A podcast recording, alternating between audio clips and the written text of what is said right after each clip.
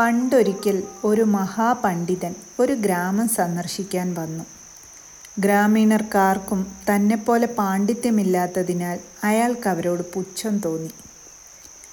ഒരു നദി കടന്നു വേണം തിരിച്ചു പോകാൻ. ഒരു വഞ്ചിയിലാണ് യാത്ര. പത്തു പന്ത്രണ്ട് ഗ്രാമീണരുമുണ്ട് വഞ്ചിയിൽ. യാത്ര തുടങ്ങി അല്പം കഴിഞ്ഞപ്പോൾ പണ്ഡിതൻ അവരോട് ചോദിച്ചു, "നിങ്ങൾക്കാർക്കെങ്കിലും തത്വശാസ്ത്രം അറിയാമോ? " ആർക്കും അറിയില്ല. ജീവിതത്തിന്റെ നാലിലൊന്ന് വെറുതെ ആയിരിക്കുന്നു " അയാൾ ഗ്രാമീണരെ നോക്കി പുച്ഛത്തോടെ പറഞ്ഞു. "നിങ്ങൾക്കാർക്കെങ്കിലും തർക്കശാസ്ത്രം അറിയാമോ? " അതും ആർക്കും അറിയില്ല. ജീവിതത്തിന്റെ മറ്റൊരു നാലിലൊന്നുകൂടി വെറുതെ ആയിരിക്കുന്നു " പണ്ഡിതൻ അഹങ്കാരത്തോടെ അവരെ അറിയിച്ചു. "ഇവിടെ ആർക്കെങ്കിലും രാഷ്ട്രതന്ത്രശാസ്ത്രം അറിയാമോ? " അതും ഒരെണ്ണത്തിനും അറിയില്ല. "വിവരം കെട്ട വർഗം " പണ്ഡിതൻ മനസ്സിൽ കരുതി.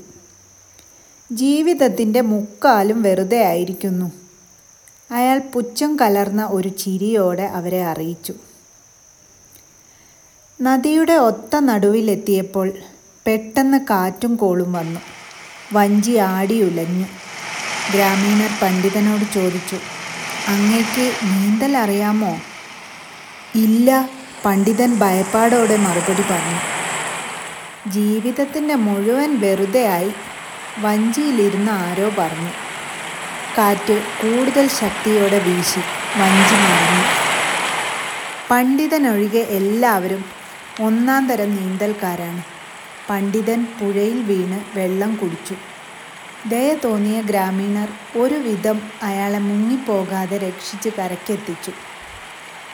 അഹങ്കാരം ശമിച്ച് ബോധോദയം വന്ന പണ്ഡിതൻ ഗ്രാമീണരോട് കൈകൂപ്പി നന്ദി പറഞ്ഞു. കാലുകൾ വിനയപൂർവം ഭൂമിയിൽ മെല്ലെ മെല്ലെ വെച്ച് അയാൾ നടന്നുപോയി.